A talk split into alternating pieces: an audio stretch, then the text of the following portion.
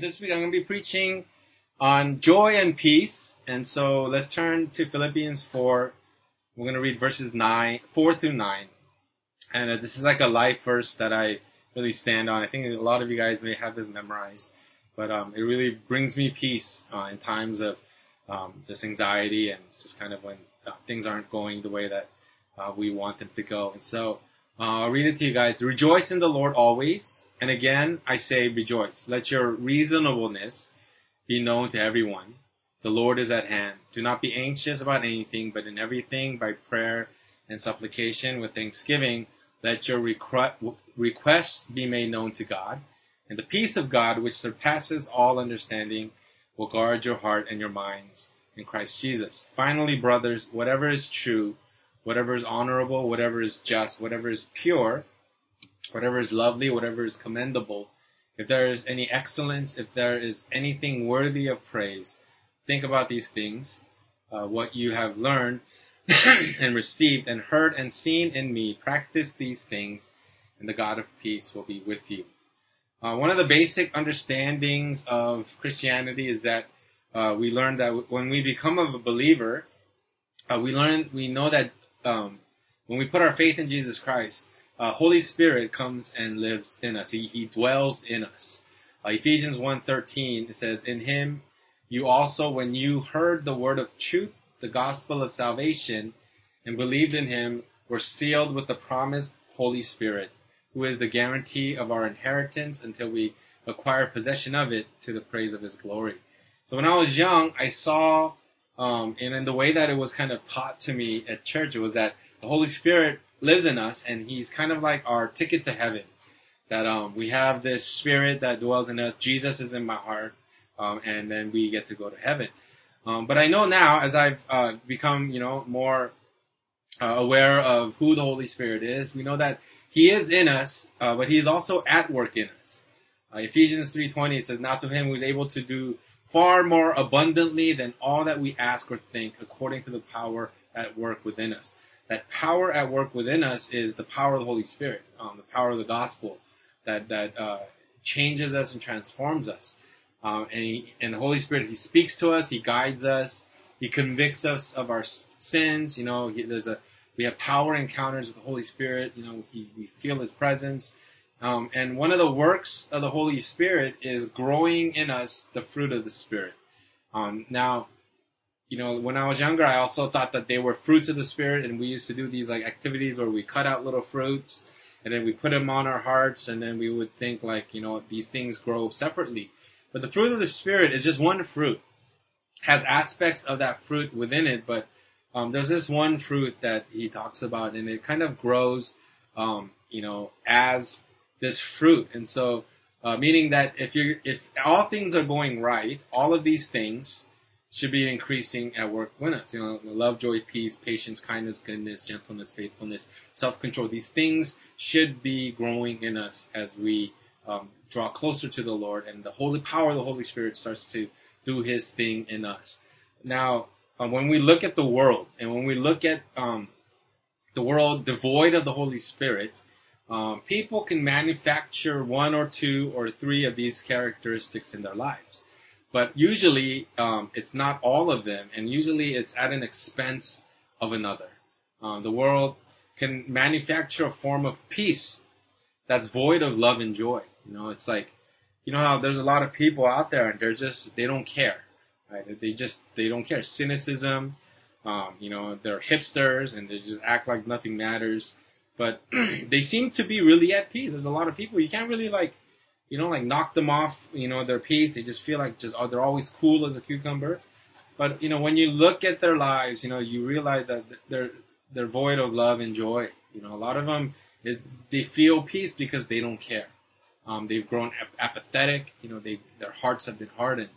Um, and so there, you know, there's some people that look like they have all of the joy in their lives. You know, there's all these people that are just like super sanguine. They have joy, but a lot of times they don't have any peace right? They're going from one thing to another, trying to find that joy, or, or they don't have self-control. You know, they find joy in something or someone, and all of a sudden they lose all self-control. Um, but the Holy Spirit is the only one that can develop all of these aspects of the fruit in us together Um, and, and it's through his power. Now, this doesn't mean that we're all supposed to be there now. We're not supposed to be all like perfect in love, joy, peace, patience, kindness, goodness, and all that good stuff. Um, it's sanctification. So it's going to take a long time. It's going to take a lifetime. Um, and some, and we grow in, in the Lord and we'll see growth in these areas of our lives pertaining to the fruit of the Spirit, but um, we're not going to be perfect in all of these areas. Um, we might lack, you know, in certain areas, and that's how it is with the fruit. Like, it doesn't mean that as Christians we don't struggle in areas of the fruit. Um, there will be areas that we're weaker at.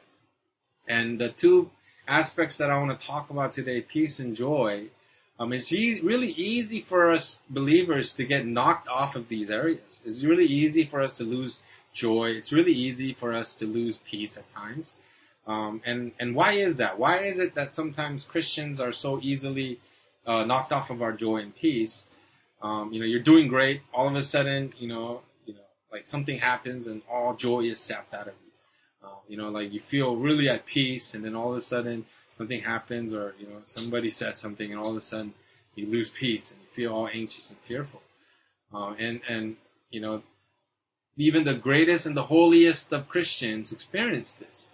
Uh, almost all of the great Christian leaders and theologians of history, some of the greatest testimonies that are birthed come out of people of God struggling and wrestling uh, with a lack of joy or a lack of peace. A great example is the prophet Elijah. You guys know about Elijah, and he does, you know, he's just, he's one of the top like members, top people in the in the Jewish, you know, like in the in the, in the Jewish people. They they see Elijah as one of the greatest men of their history and he did amazing things. He like, you know, there's that one such that one account uh, in Kings where um, there's all of these prophets of Baal. There's like 450 prophets of Baal, and just just Elijah. Elijah is the last of the the prophets of God, and they have this contest where, um, you know, they they say to get two bulls and cut them up, and then the prophets of Baal, you guys can, you know, there's 450 of you you guys can gather around the, your bull and, and pray to your God, pray to Baal, and um, ask him to consume your sacrifice. And so they do. They like all take off their clothes and they start whipping themselves and they start doing all these crazy things um, so that they can um, have the fire of Baal fall upon them, but nothing happens. And then Elijah comes and he does this amazing thing where he just pours water upon water upon water upon the bull that he has carved up and then he prays to God, and the fire of God comes down and consumes not just his sacrifice, but the sacrifice that um, the the prophets of Baal put out. And all of a sudden, pe- the people are they see the power of God, and then they go and they just like kill all of the prophets of Baal. And after that, Elijah does amazing things. They're, they they've been in a drought, and he goes and he does something, and then all of a sudden, rain clouds form and starts to rain. He does amazing things. He, the power of God is at work in his life. Um, and then all of a sudden, there's this Jezebel comes. Um, she's the, the wife of King Ahab, and then uh, one of the kings of Israel, and she's like, dude, I'm to kill you. And all of a sudden, this great man of God, who has these amazing testimonies, um, he runs away. He runs away to, uh, you know, and he like runs away to another mountain, and he hides underneath this tree, and he tells God like, you know, kill me now, right? Like he's like in this place of depression. He went from the highest peak of him being used powerfully by God, and all of a sudden he just gets knocked off of this peace and joy, and he's just like goes under a tree and he just wants to die. Um, and a lot of times we feel like this. A lot of times even Christians and people of God go through seasons like this. And and I want to tell you uh, some reasons why we struggle in this area of peace and joy, and why it's so fickle in our lives sometimes why peace and joy uh, can be so wishy-washy. Right? I'm going to give you three reasons why we struggle in this area of peace and joy, um, and uh, and it happens to me a lot too. It happens to me where you know where I feel all joyful, I feel all at peace, and then something will happen, and I just don't feel that anymore, and and I have to struggle and I have to kind of strive to get back into that place. The first reason is that peace and joy are the more emotional aspects of the fruit that develops in us. You know, you feel joy, you feel peace. You don't necessarily feel kindness and gentleness. These are more action based, right? Like self control is like action based. You don't feel self control, right? Um, and you can feel at control, but you know, it's not so much emotion based. It's, it's, it's in your control. Um, but you feel peace, right? Something that you enjoy in your emotions. You feel joy. Similarly with love, you feel love, right? And love can seem very fickle at times too. And because we encounter peace and joy on an emotional level, it's easy for us to mistake true peace and true joy with the superficial feelings that we tend to identify them as. Uh, we start to turn our peace into a feeling, and we turn our joy into a feeling. And, and you know, our feelings, our emotional, our human nature, it's part of our soul. Its emotions can run wild. Emotions go up and down. A lot of times we don't have control of our emotions and our feelings. And we mistake joy and ha- joy for happiness and peace for contentment. Right? Uh, we forget that happiness is just what we feel when we get what we want. And contentment is also how we feel when things go our way. And we forget that true joy and peace is deeper than that. It's deeper on a foundational understanding. It's birth when we have a true encounter with the person of Jesus Christ and it's rooted in the gospel. Uh, true joy is rejoicing, it's jubilation, it's an overflowing from deep inside, from an assurance that you have the only thing that truly matters in life. I remember first dating Mina. We started dating back in 2011, um, April 14th, I believe, or something like that. I remember uh, we started dating, and I, even after our first date, I knew that I was going to marry this woman, right? Um, we were gonna get married. I knew it, right? And then I believe she kind of figured it out on our third date or something. But about a month after we started dating, uh, it became clear to both of us that we were gonna get married. Right? We just became like it was just like super clear, like yeah, we're gonna get married. I haven't proposed yet.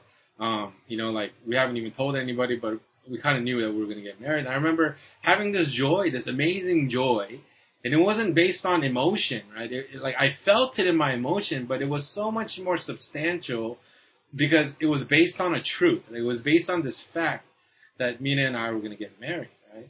And true peace comes from that place. It's an assurance, a security, a certainty that comes from knowing what you have is all that you need. It's the ultimate example. Um, the ultimate example of joy and peace is the joy and peace that we have in Christ. Uh, true joy and peace can only come from the gospel of Jesus. It comes from the assurance of our salvation. It's so much more than a feeling, so much more than just emotions. But you know, it's easy for us to mistake it for emotions. What's the opposite of joy? It's not sadness, uh, you know, because the Bible tells us constantly that you can have joy in the midst of sadness. You can have joy even in the midst of suffering and persecution, times of grieving um, that we are still able to have joy. So it's not the opposite of joy is not sadness. Opposite of joy is hopelessness. It's not having anything to put our hope in. And the and the opposite of peace isn't like fighting and war. Um, it's fear and anxiety. The idea that what you're up against is greater and more powerful than what you have or what's on your side. It's unbelief. Right? And so the true, the source of our true joy and peace is in the place that brings the ultimate hope, ultimate security, ultimate acceptance, ultimate per, per, uh, protection, ultimate provision, ultimate like love and, and compassion for us. And it's the gospel of Jesus Christ. It comes from knowing that the gospel of Jesus Christ is true through faith, and it's the it's the the overflow of joy and peace that comes from that. But there are times where we'll lose sight of the deeper things of God and we regress back to this place where we encounter um, these spiritual truth on such a superficial level our emotional level, and usually because we've lost sight of the source. Right? Um, and so we say, yeah, I feel joy, I feel peace, without really allowing the all-inspiring reality of the gospel to wash over our soul constantly. Right? And then we say, oh, I have peace, I have joy, I, I love, you know, all of these things but they're on this superficial emotional level because we're not allowing the awe-inspiring reality of the gospel of Jesus to really have that impact in our hearts, right? Um, and they get replaced by emotions, and, and it gets replaced by feelings. And this leads me to my second point: is that um, is that that peace and joy seem to be so fickle in our lives is because when we see peace and joy, we see it on a on a circumstantial basis, right? When we see peace and joy on this uh, emotional level, it becomes circumstantial. Our circumstances start to dictate our lives of joy and peace. Um, when the things that you're, when things are going your way, we feel joy, right? I feel joy when things are going my way. When things are, are going your way, you feel at peace, right? Like, you know, you get what you want, you get that job, you get that whatever that you need. And you feel cool, you feel at peace, you feel at ease, you know, you're like those, you know, those hipsters that everything's going their way, everybody wants to be you, everyone wants to be like you, you know, all of a sudden, yeah, it's, it's cool, right? Everything's cool, but then things stop going your way, um, and circumstances start to change, and you don't get that job, you don't get that promotion, you lose your job, you know, like you asked out that girl, and instead of saying yes, she says, "Oh, you know, I really like you as a friend. I really like you as a brother." You know, when things like that happen and we get knocked off of our joy and peace, is because you know the emotional aspect of our joy and peace has made it circumstantial. We feel like we've lost our peace and joy, um, and the reason is because we've actually drifted from the source of our peace and joy. Right? We're looking at the circumstances. We're focused on the circumstances and not the source of our peace and joy. Uh, we've been focusing on the blessings and not the blesser. Focusing on what we can get from God and not God Himself. Um, you know, because God wants us to have blessings in our life. He wants us to experience pleasure.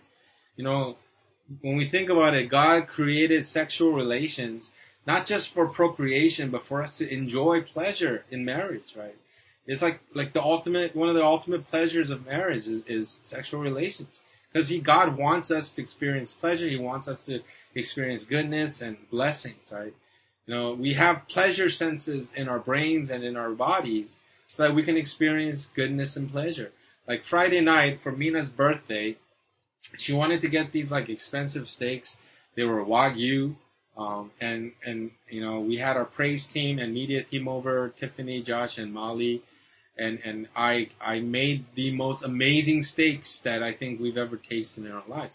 These steaks were amazing, right? Like, it's just like this perfect combination of like I don't know, like you know, like fat and tastiness and saltiness is so good, and it just like melted in your mouth, right? It was heavenly, and and and we are able to experience that because God wants us to experience pleasure. He wants us to experience the blessings that we have in this world, and it's just a speck of what we will experience at the banquet table of the bridegroom when Jesus comes back. We're just what we experience here is just a small fragment of what we'll experience when the when the full impact of God's goodness and His amazingness, um, we experience it face to face. But God wants us to experience His pleasures. He wants to bless us. Right? It says in the Bible, if then uh, who are e- if you who are evil know how to give good gifts to your children, how much more will your Father in heaven give good things to those who ask Him? So God wants to bless us, but when we start focusing more on the blessing um, on the things that we can get from God, and we start to lose sight of the blesser, the source, uh, and then that blessing or whatever that is that God wants to, is supposed to give us gets removed from our lives. Um, you know, like we don't get that thing, we don't get that promotion, we don't get that job. Um, and when we th- and the thing that we think that we need is not there, we start to fall apart because our focus and our hearts is not focused on the source. It's focused on the, the material things that God has for us. Um, because we haven't been going to the source. The peace and joy that we have um, becomes circumstantial. It's because we've been looking at the things that are given instead of the giver. And so we lose sight of the giver. We lose sight of the source. But true peace and joy can only come from the source. All right, true peace and joy can only come from the source of the one that wants to give us everything. And so we have to be connected to the source. And then my third point on why our joy and peace can be so fickle in our lives is that we have the wrong expectations going in. Sometimes expectation is everything. Um, when I was young, um, I don't know if you guys know, but my mom worked at a sock factory for like five years, right? All we had in, in our sock, well, we didn't even have a sock drawer back then, right? all we had in our drawer that was filled with all our clothes were socks that were mismatched, right? Because she would get the irregular socks from her sock factory, and this was back in the 80s when um you had those long tube white socks with the stripes on it. Remember?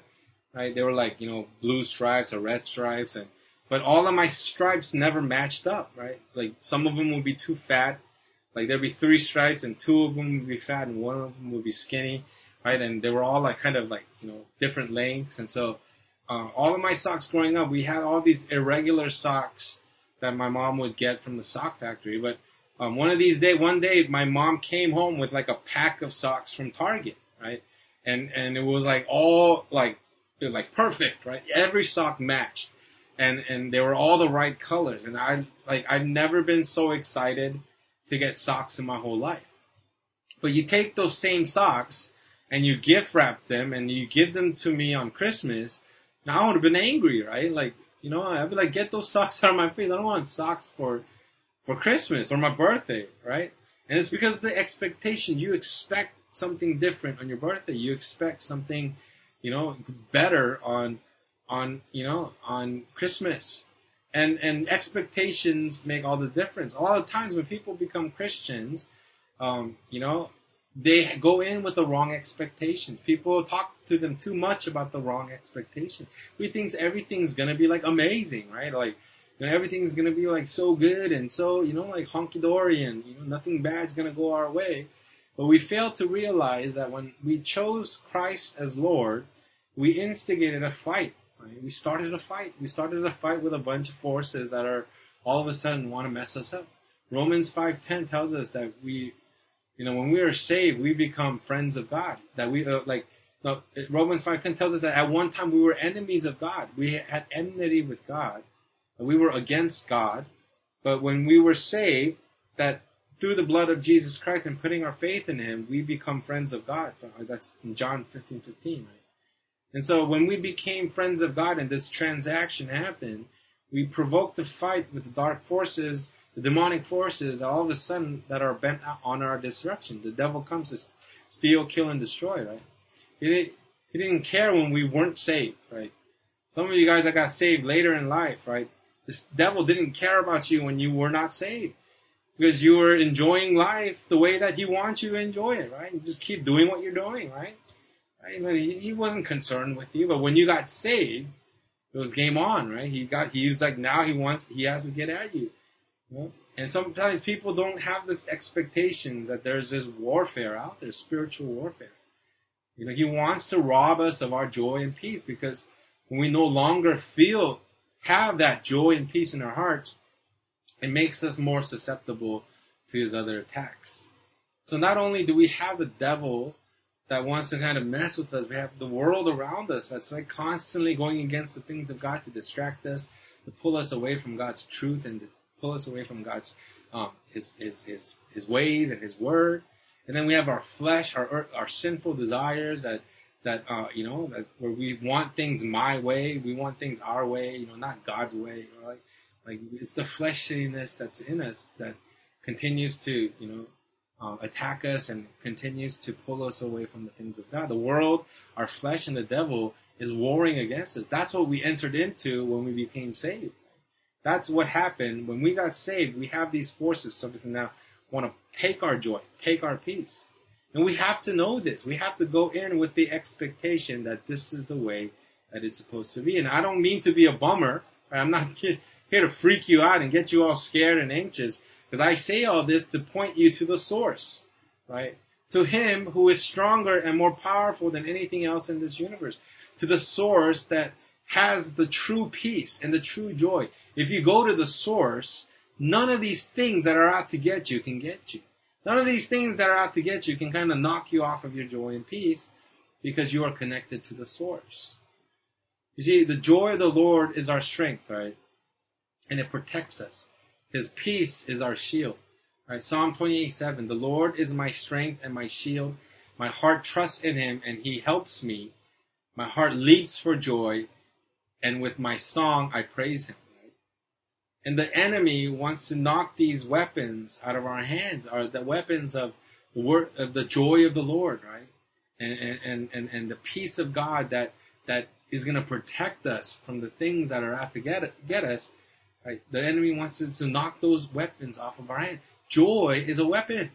Right? The joy of the Lord is our strength. It protects us. Right? And when we don't have an expectation of this of this warfare that's out there to steal our joy and steal our, our peace, when we get attacked in our joy or when we get attacked in our peace, it starts to devastate us, right? And we get all messed up. And we start to think all these different ways and we get all fleshly and we want to do things our way and we so get the results that we want. But we have to expect it. And, and one of Satan's goals as the accuser, his name is the adversary, right? He's the accuser. It's like in a court of law. He'd be like the prosecution. And one of Satan's goals is to rob us of that joy and peace through his accusations and his lies. He's out to tell us that, you know, to make us doubt our salvation, to make us, you know, lose our assurance of salvation. He wants us to doubt God's love for us. And so, you know, he'll lie to us like, you know, you call yourself a Christian and you do this, or you call yourself a Christian, you act like that, and then he start, we start to get knocked off of our joy and our peace. And, and he's to lie to deceive you as much as he can to make you doubt the power of the gospel at work within you, the power of the Holy Spirit that is at work within you, this joy and this peace that, that the world can't take from you is in you through the power of the Holy Spirit. Right? But he wants you to think on this superficial level of emotions and, and all of the things that, that, you know, that's so fickle in our lives and so wishy-washy. But you have to understand joy and peace are powers that are in you through the power of the Holy Spirit.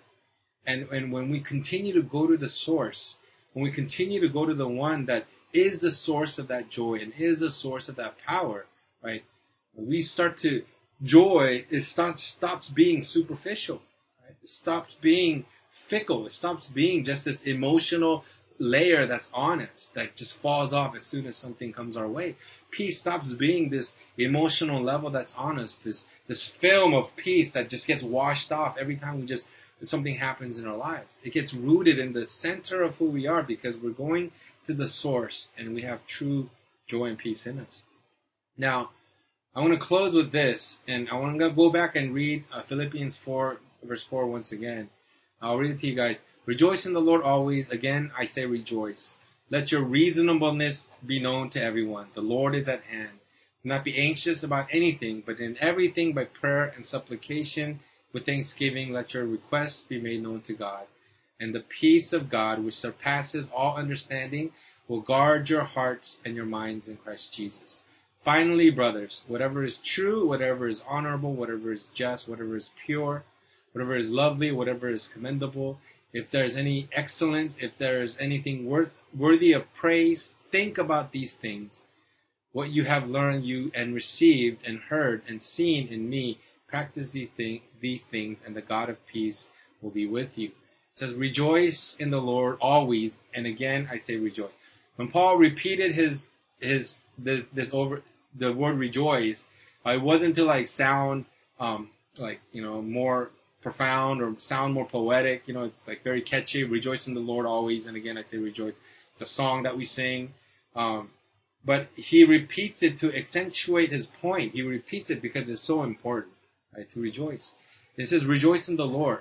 Rejoice in the Lord, not on his blessings, not on the good things that are going your way.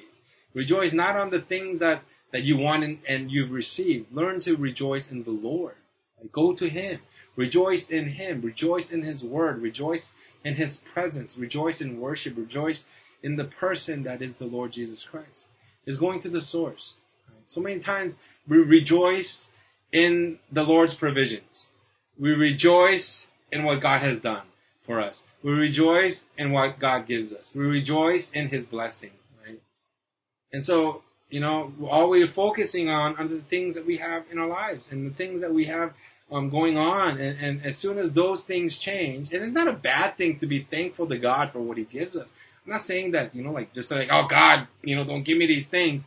But I'm saying don't just, don't learn to just only rejoice in His blessings, but rejoice in Him Rejoice in the source of all these things. We need to learn to connect to our Lord and Savior. And we need to look, connect with Him on this level where we're, we're, we're going to, to Him and saying, God, I want more of you. I don't want more of just your blessings. So many times, this is me, right? When I go to God, it's like, God, I, I want this. You know, God, you know, like I go to Him in prayer and I'm like, God, please allow this to happen to our church and allow this to happen to, uh, you know, in our family. And so we're constantly going to God, but it's not to the source. We're going to God for the blessings. We're trying to move His hand. And we're not trying to seek His face, right? We're trying to seek His hand and get Him to do something for us. But we're not seeking His face. But you know that true joy and peace can only come when we seek His face, when we seek to learn, like, God, who are you? God, like, you know, like, I want to know more of you. I want to know you. And, and that's what it is to rejoice in the Lord, not just rejoice in the things that come from Him. And, and, the, and the next question is when? You know, rejoice when? When times are good, when things are going your way, when you know, like, you know, when you get that promotion, when you, you know, get, yeah, you we rejoice when good things happen, right? You know, when like, you know, when, when on Mina's birthday, we rejoice, you know, when our kids do something great, we rejoice, right? Rejoice in the, but, but that's not all the times that we're supposed to rejoice. Paul says, rejoice in the Lord always, right? Always. And, and this is how we block the fiery arrows of the devil, right? We have to learn about this word always, right? Always. You know, I like to run, but only when the conditions are perfect, right? Right now, I have a gym membership, right?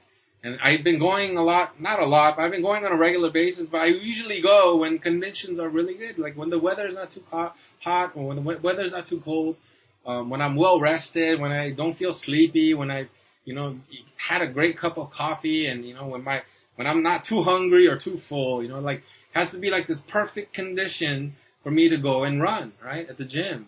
You know, and so that's why I look the way that I do now. But when I was training for a marathon, back when I was dating Mina for a year, I, I started to train for a marathon because I was all depressed that this girl dumped me, right?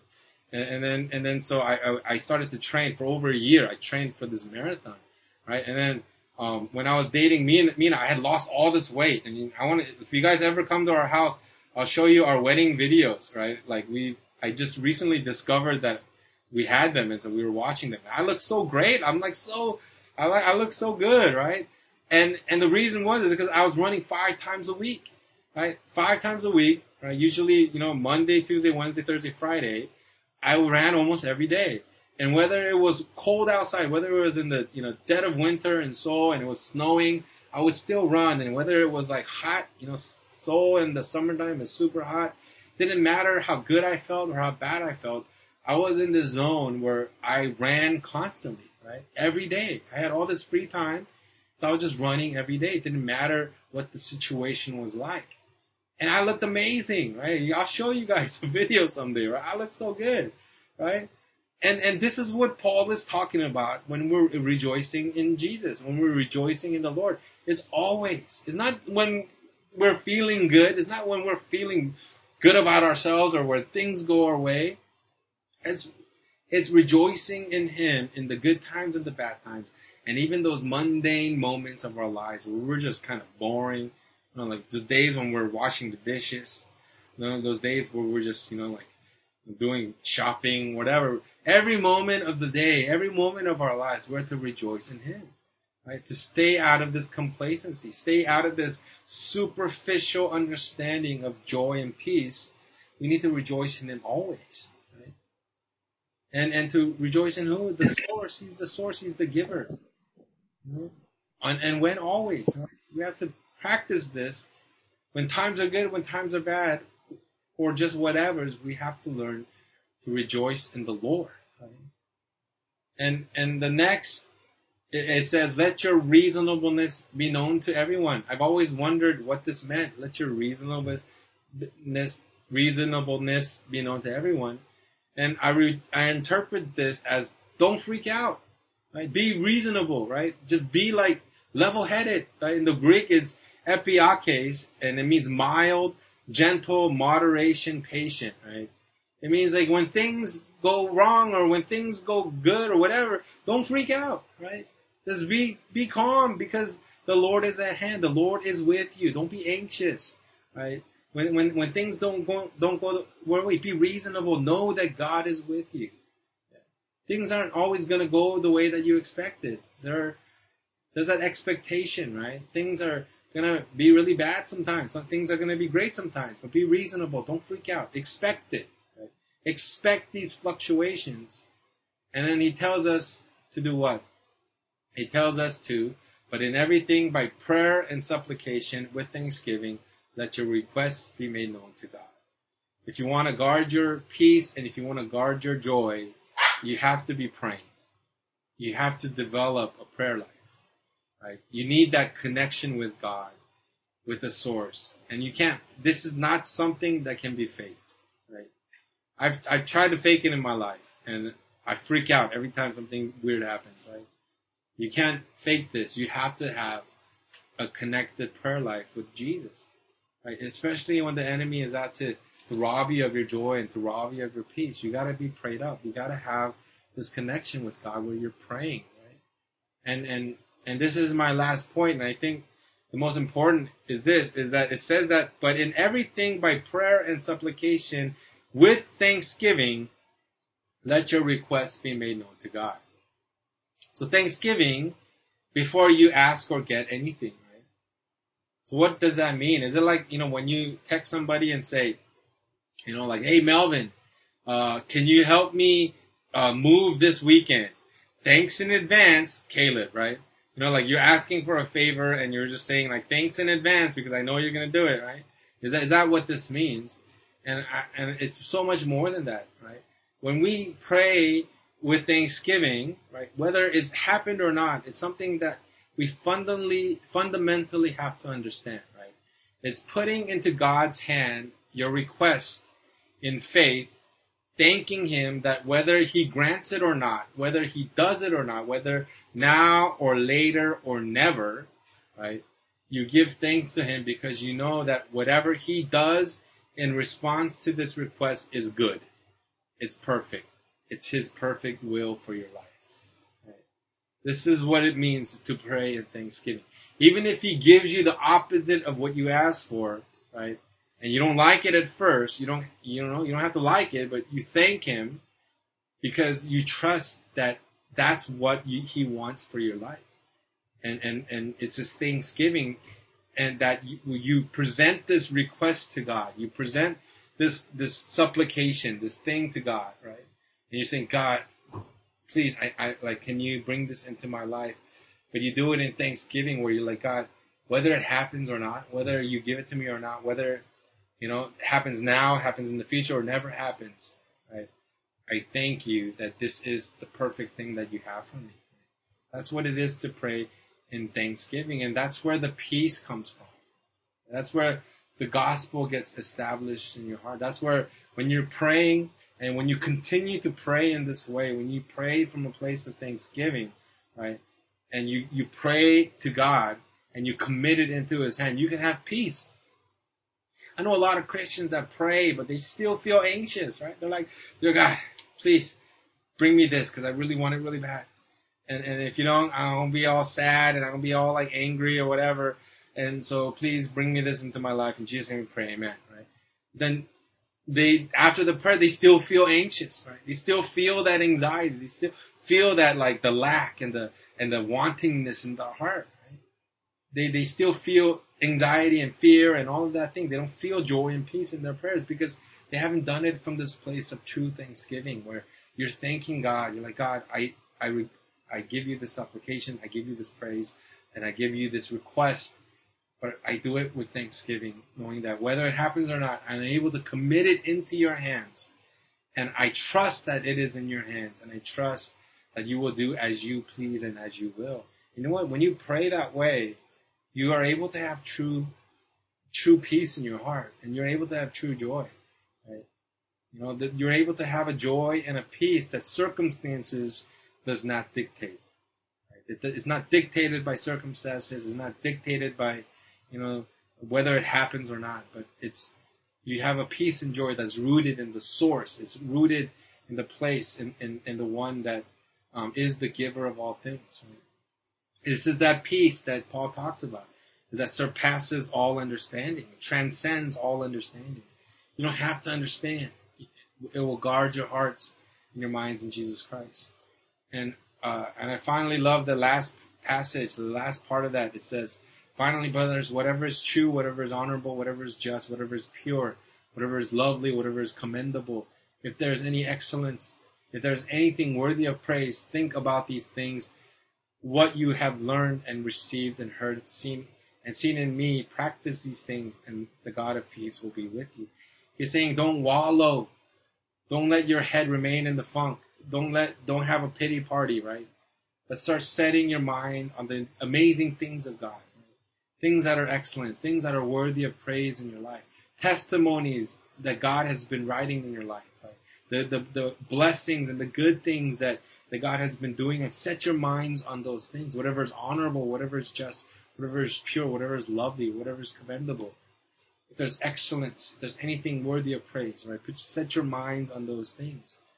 And then the peace of God, the joy of God will be with us. And we'll be able to find that peace and joy that, that we have in Christ Jesus, right? That last, that last part where he talks about all of these amazing things, to set your minds on these things.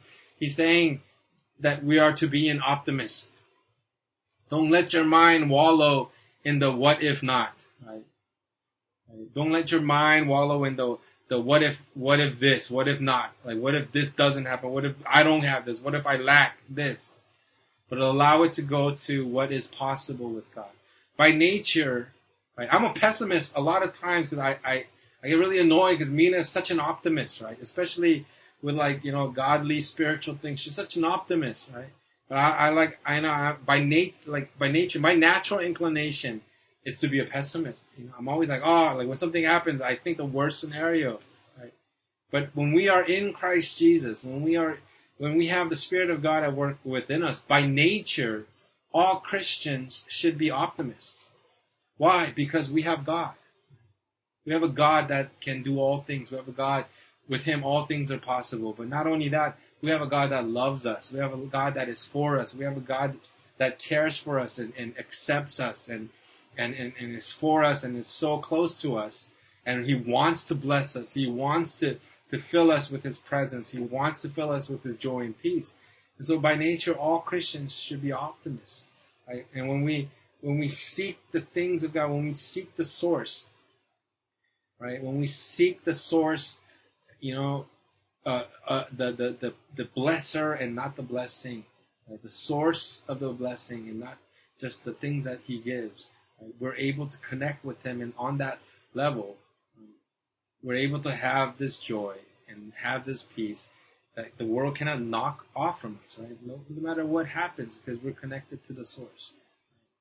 But you know, we become pessimistic when we're focused on the things that God gives us. We become pessimists, right? We're always like, oh, what if I don't have this?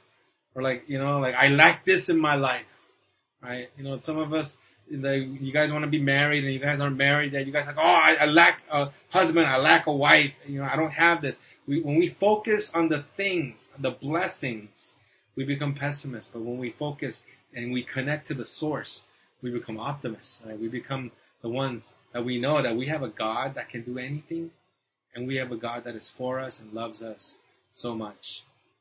And so, I want to encourage you guys throughout this time, throughout this season, you know, whether you know, you're in this place where you might, you know, you might have lost your joy and you might have kind of lost your, your peace at times.